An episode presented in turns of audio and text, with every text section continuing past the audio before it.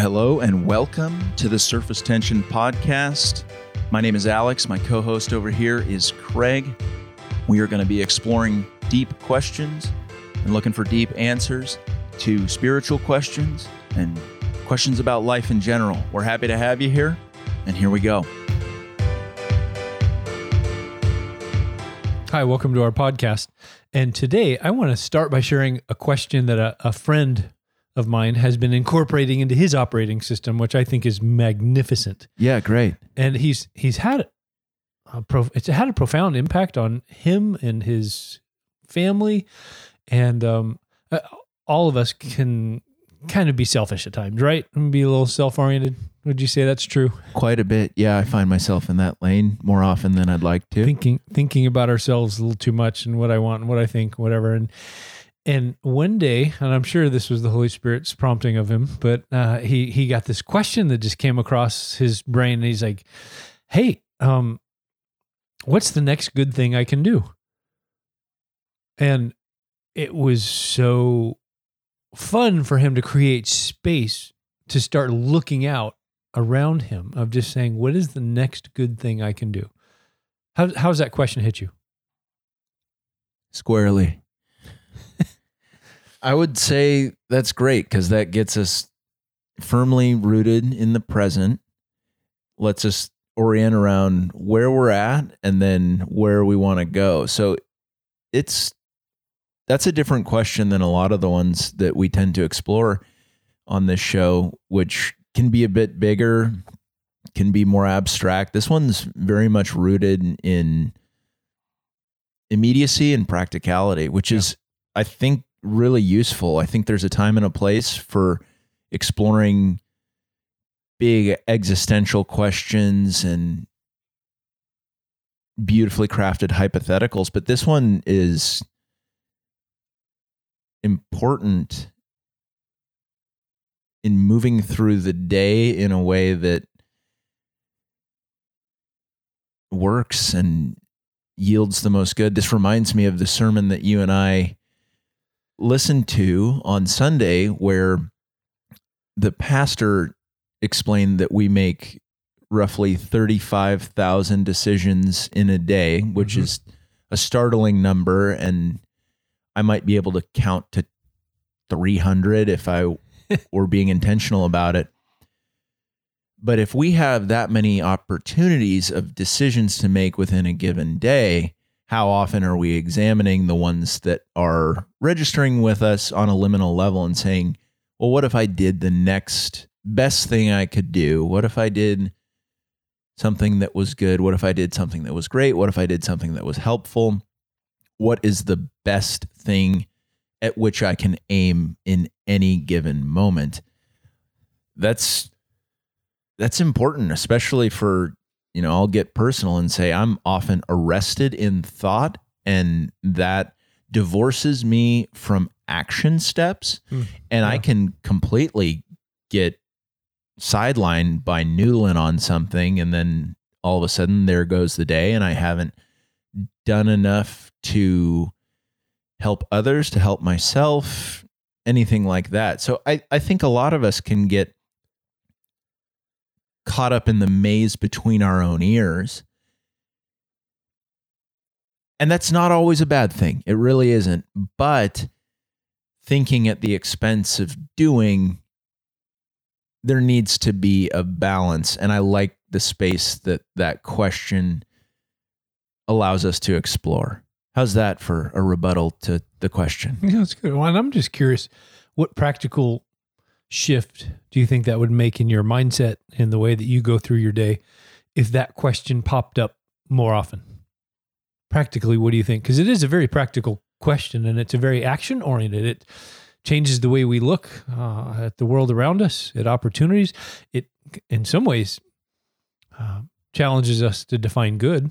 Um, uh, if you want to go on a deeper level, sure. it is a well, what, what is the good thing, but not getting your ball lost in the weeds on that one is probably a good thing as well. Uh, but uh, how do you think your day would change practically?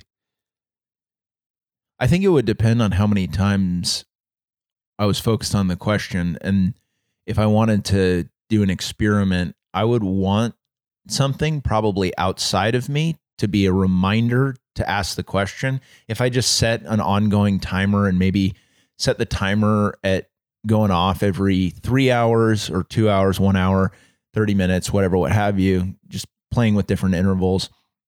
I think that would be an interesting access point into what that would look like because this, as you know, as we know, asking yourself good questions and then transporting yourself outside of the goings on of your day, the autopilot mode that most of us find ourselves in.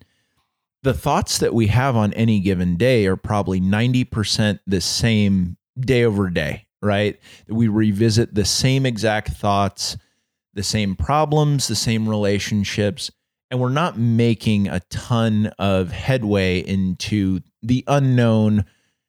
And that's, I think that's probably true of most people. And so, to kind of speak to a point that you have made to me many a time, is that this is like training a muscle in that we need to do it to start seeing the results. And if you walked into the gym and you never been there before, and somebody said, okay, go do it, just get in the best shape of your life and just bench press, just go bench press. I think that might be a little bit tricky. So I think it would be good to explore this maybe with another person and do an accountability check or just to have the external prompt until you started creating this as a habit if you so wanted to integrate this as a habit and you found it useful. Yeah. No it's it reminds me i got a phone call years ago um, from someone that he, was uh, worked for the organization that i was working for at the time. And he called and he said craig you got to call me back. I got the best news for you that you will ever hear in your entire life. High bar. And obviously that creates some really cool space to go what? Guys obviously not heard of the concept uh like undersell over deliver yes. Best news you'll ever hear. And i it just for me that question alone started kind of did he just start rattling off quotes of the gospel? No, you know what? He it was it was a voicemail. You know, it just it was before texting even, and it was a voicemail thing. You got to call me back.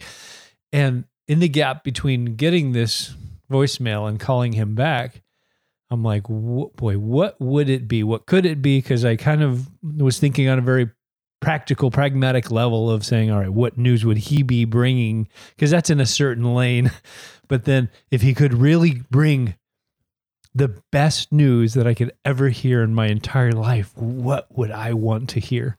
I did one of those Nigerian prince scams. It turned out to be real. I got all the money and I want to start a church with you. Was that part of your thought process? no. Um, no, I didn't. I didn't get the Nigerian prince uh, coming up on my thought map. We have different thought maps. Well, that's okay. Maybe the Chumash Indians, though. I mean, even just to get a little percentage of the, the so, gambling take would have been okay with me. But where did your mind go? And then, how disappointed were you when uh, you heard what he had to say? Well, my mind went to the eternal of certain people coming to know Jesus and finding a relationship with him that is delightful to their soul and joy and um gosh that's a rare space. That that's amazing. Well, to me this this world it's we are here for a blip right? This is really a blip. Right. And if i really think long long and hard enough about boy what would be the best news ever it's going to be something that's going to last beyond this world.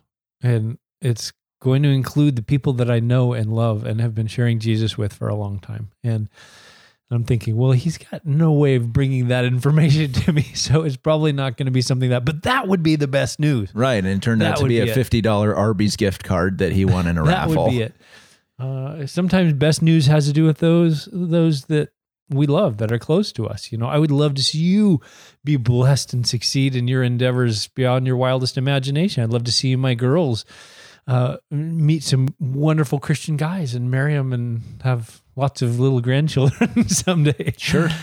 Um, but uh, yeah, and I finally wound up talking to him, and we raise obviously for our ministry, we raise our own support, and we were in a very dry stage, and we had been without paychecks for about four months, and so we were just running on fumes. And he said, someone very generous from our ministry has decided to make up that pay for you at the end of the year. Wow. And that was super cool and a breath of fresh air, but also a little check, you know, of saying, although this is nice, there's, gosh, something so much bigger and deeper. And I love the space that that was, that that created. And I think along that same line, what's the next good thing I can do?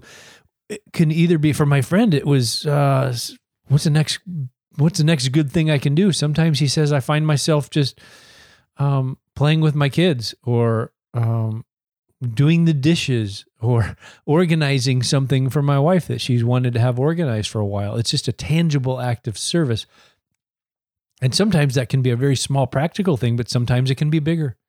Sometimes it can be a bigger vision for um, the next good thing I can do for you might take a while and it might take some time. It might take some exploration of where where are your dreams? Where where is God leading your heart? Where is God leading your imagination? How can I help you get there? And sometimes that can be even a next good thing I can do for someone is to create that space for them to to dream, to believe, to hope that things can be beautiful and different than they are. Is the next best thing you can do occasionally the act of being patient and waiting? Yeah, that's very insightful. Yes.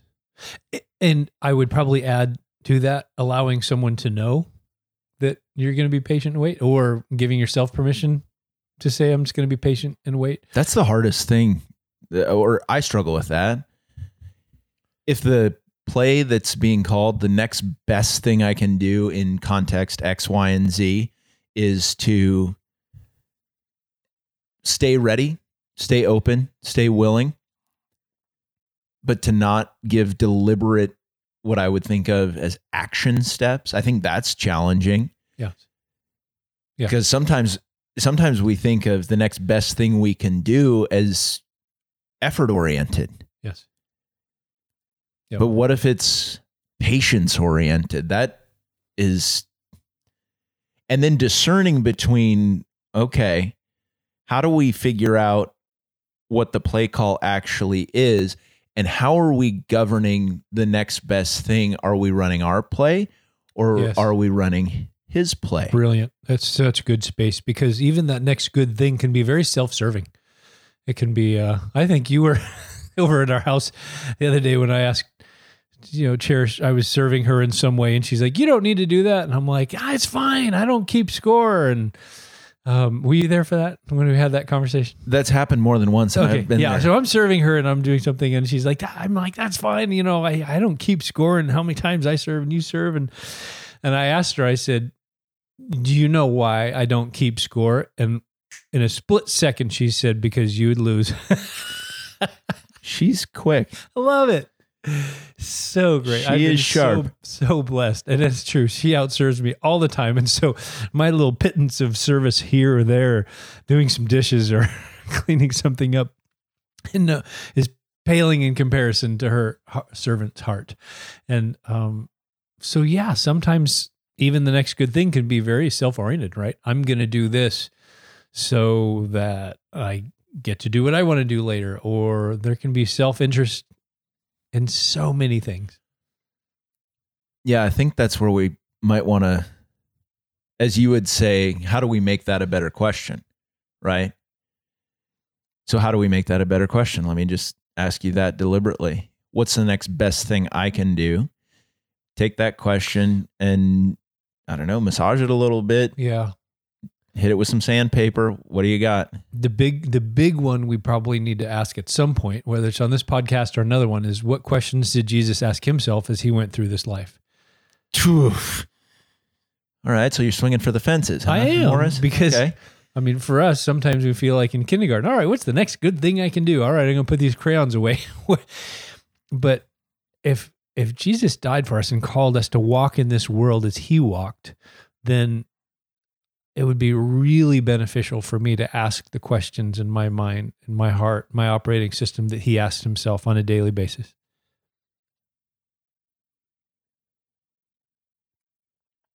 Gosh, that's an interesting one. But then I go a step further and say, how did he develop the operating system to ask himself the correct questions? And that would be spending time with the Father, right? Yes. Yeah. Gosh, you know, it's such a good point because when I was thinking the other day, I was reading uh, Jesus fed the 5,000. He tells the disciples to get in the boat. They went away to get rest. Okay. And then they found a crowd. And so he taught, he fed them. He told the disciples to get in the boat and head to the other side of the lake. He went there for rest. And he, it said in the Bible that he was praying all night. He prayed. And uh, it's so interesting because if I would say, I'm going to go get some rest, that's not code for I'm going to go pray. Sure. But for somehow, rest came to his heart, his soul, when he connected with the Father.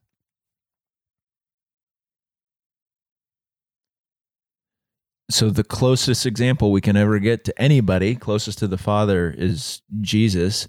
And so if he's asking himself the best questions of himself about the next best thing that he Yes. can do, Yep. if we're playing spiritual Sherlock Holmes, we're trying to solve that mystery. I think we're solving it right now in that it's simply the relationship and spending time with the Father Yes. that would allow the Holy Spirit to work Yes. And prompt us with the good questions, right? So in the beginning of this episode, you said, oh, I don't know how my friend arrived on that question, but then you also said it was probably the Holy Spirit working within him. Right? Right. Yeah. Yes, absolutely. 100%. And um, uh, my, my mind, I'm sorry, I was still drifting on this Jesus spending time with the Father Yeah, stay on it. Well, Absolutely stay on it. It he make, Jesus makes two remarkable statements in the New Testament. He said, I, only say what I hear the Father saying, and I only do what I hear the Father doing. And and I love that. He had such Coachable athlete. he had such a closeness with the Father that he was seeing what the Father sees. He was saying, or he's some often asking questions that he was hearing the Father prompt him to to ask, and he was only doing what he saw the Father doing. And I'm so curious about that. Uh, I'm curious, what is that? Is that doing meaning what he was doing in heaven and how he was operating in heaven, or what he was doing in the world around him? but it gets very close to this what's the next good thing that you want us to do because it it creates space for us to see through God's lens And I can look at that a couple different ways, seeing things through God's lens. But I'll tell you about the way that Jesus looked at it. He was energized, enthused, connected. But for some reason, that lands with me in a way where I'm like, gosh, that sounds tough. That sounds like a lot to manage. That sounds like a lot of responsibility, seeing things as God sees things, to act in a way that's Jesus adjacent as much as possible, doing that all the time. So, Jesus, of course, knows quite a few things that we don't. yes And so, why might we not want that? Why would we not want to always occupy that space of being lockstep in tune with God? We've kind of touched upon this before is that there's something that we're missing that we don't understand about the joy that that brings. Otherwise, we would all be pursuing it, right? right So, what are we missing? Well, it, it, this comes to mind. Um, you know, I shared with a friend a little while ago. He's like, "What What are you really about? What are you about?" And I'm like, "I want to bring." What a question. I said, "I want to bring a big, beautiful vision to every single person that I'm around." And he's like, "Okay, well, how do you do that? How are you doing that?" and I'm like, "Well, I help people see themselves through God's lens, right? I help people see other people through God's lens. I help people see God accurately as as He is. Uh, I help people to understand their purpose through God's lens. Um, and I think sometimes if we are hesitant about embracing the God lens mission that we have, we we need to go back to some of the other steps. How accurately have I really understood you, God? What do I really understand your heart? How accurately have I understood your heart for me, your tenderness, your love for me? Because I think if we have those things, then seeing the world through his eyes and the role that he wants us to play in that changes. Well, then it, I would think it would move away from the performative and just pivot straight to this is. This is how I operate. I don't evaluate it. It simply is because I am rooted in love and truth. And I don't, Yeah. the effort piece that I'm attaching to how do I get more dialed in with God? How do I make more God centered decisions? How do I ask myself more Jesus like questions? We've talked about this before. Those should be positive consequences of the relationship, not necessarily items on a checklist, right? Right. Mm-hmm. You created some good space in my mind to uh, ask an interesting question. I'm going to flip the script a little bit. Yeah, yeah, go hard. If you- God, God of the universe created everything there is, right? Looks at you and says, "What's the next good thing I could do for Alex?" What's your answer? Keep loving me.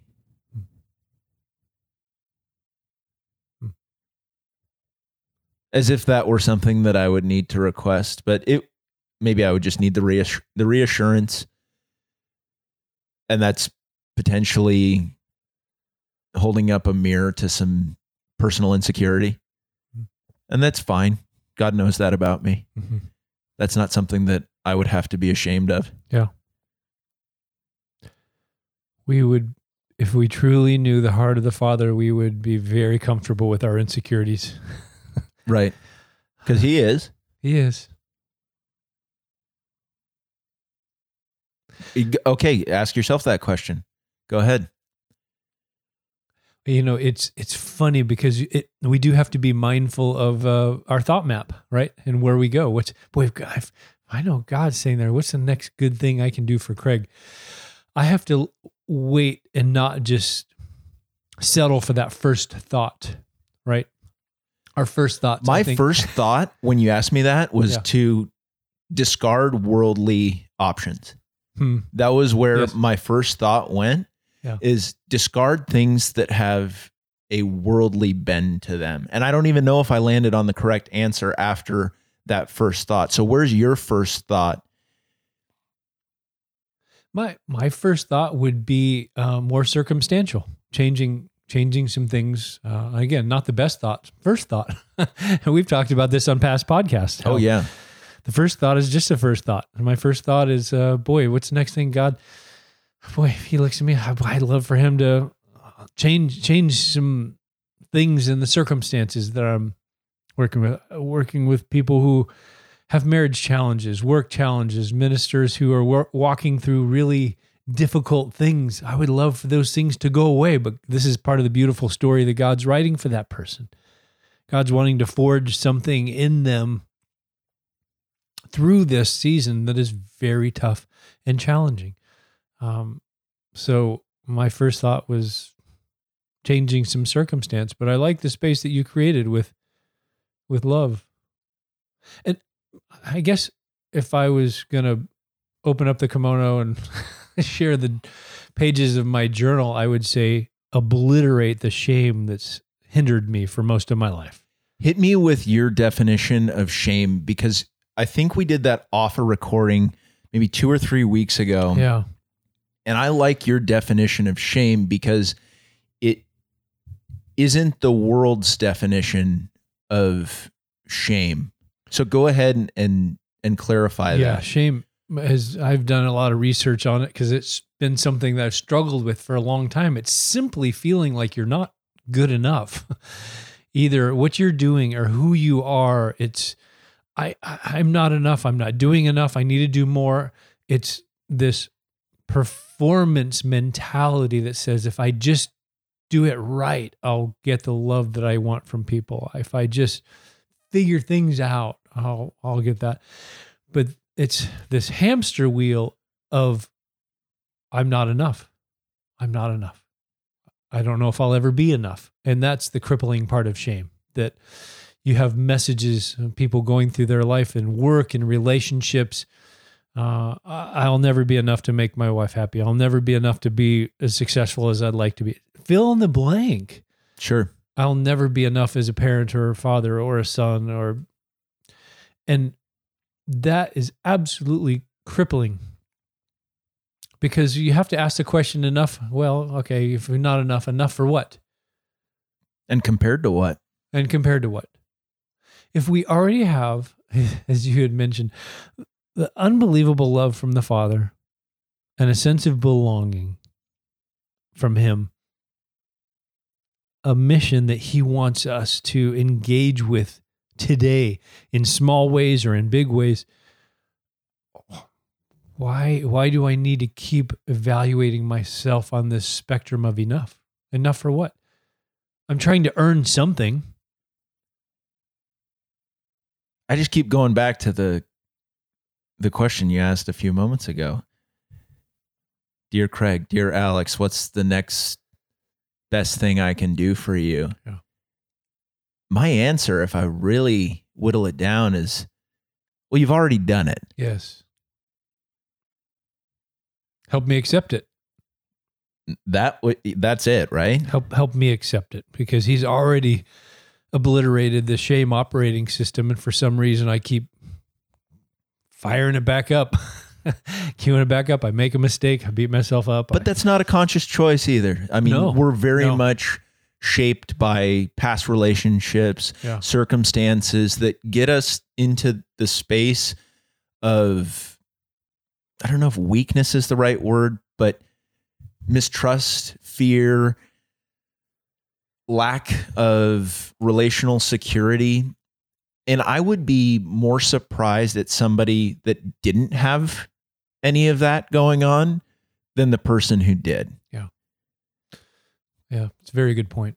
And I, again, we're not making this a whole podcast on shame, but there there is a healthy part of guilt and shame that comes from feeling badly when you behave badly. This is more of a you feel badly just existing, just who you are in your being. And I think that's important because God does use healthy guilt and shame to help mm, make us aware of things and bring behavioral modification and alignment with his heart for us. But what is the next good thing you are going to do today, Alex? Record another podcast with you. That's awesome. I love that. I do. I just like the space that questions create, right? What's the next great thing? And you can't use the answer I just gave. You know, that question for me creates space for relationships. I need I need to call a couple people. I need to text a couple people. I I often God often leads me when that space is created to use my gift. I believe I have a gift of encouragement and wisdom and I if if I call and reach out to people and encourage them it's a good thing. This would be a really cool question to ask on multiple time scales.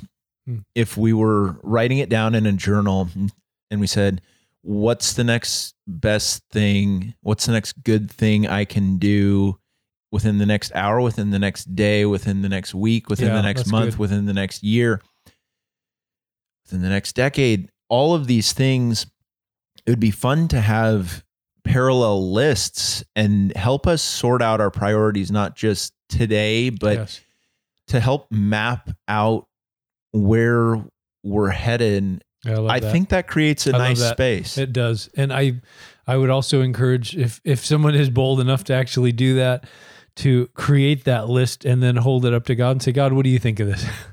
what do you what There do you you, go. think That's it. of what I think is is good and worthy of being pursued? Well, ask him to bless your thoughts as you're authoring the list and Yes. during the review Yes. process, right? Yeah, absolutely. And say, hey, this is where I'm gonna I'm gonna walk towards. And uh hey, this has been fun. It's been fun to create some space to talk about that next good thing I can do. Because I think it is. It's practical, but it's also deep because we we start leaning into the heart of God and say, what, what is good? What is the most loving thing I can do for this person right now? And it it might be a text of encouragement. It might be serving them in a tangible way, but maybe there's a bigger, bigger way we can get involved in someone's life and do something good for them. It's it's God doing good through us, right? Hey, thanks for joining our podcast today. Hope you are encouraged, inspired in some way. Have a great day. Remember, the greatest compliment you could ever extend to us if you're enjoying this is sharing this with somebody who you think uh, might benefit from it. As we grow this podcast and our listenership, the there's a whole lot of different goals, but the primary goal is to bring more people closer to God with a more accurate understanding of who God is and God's love for them. And we're happy to have you on this journey with us. Thanks for joining us today.